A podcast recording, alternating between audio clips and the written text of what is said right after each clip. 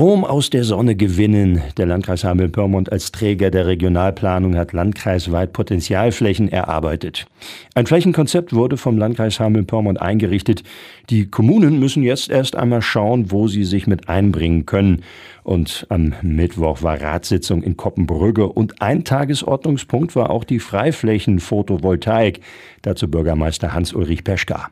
Also die Gemeinde hat natürlich immer eigene Flächen, aber diese Flächen sind natürlich erstmal zu prüfen, ob sie dann geeignet sind. Das heißt, äh, sie sind jetzt zum Teil an die Landwirtschaft ja auch äh, verpachtet, äh, sodass man dann auch wieder die Wertigkeit des Bodens dort prüfen muss. Also das werden wir zusammenstellen und dann in der nächsten Sitzungsfolge auch vorstellen.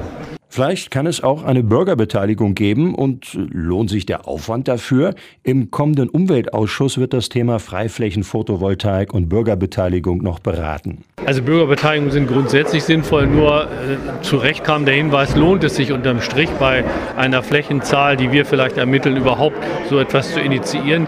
Ich sagte es ja eingangs, wir haben Hinweise aus der Landwirtschaft, die haben Investoren, nicht nur Investoren, sondern ähm, Betreibergesellschaften, wo dann Beteiligungen auch möglich sind. Also das Thema ist ja nicht neu, sondern es wird kommen für Koppenbrügge. Man muss jetzt abwarten, ob die Gemeinde dann, dann noch toppen kann mit, mit eigenen Vorschlägen. Günter Müller, Ratsherr von der CDU, will kein gutes Ackerland als Photovoltaikfläche ausweisen.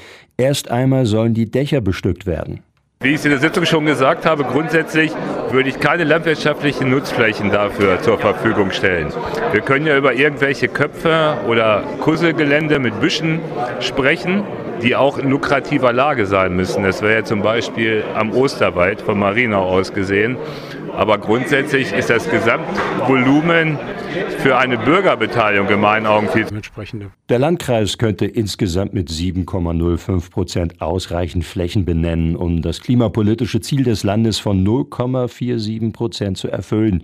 Freiflächen-Photovoltaik werde in Koppenbrügge gesucht. Das Thema wird noch im kommenden Umweltausschuss beraten.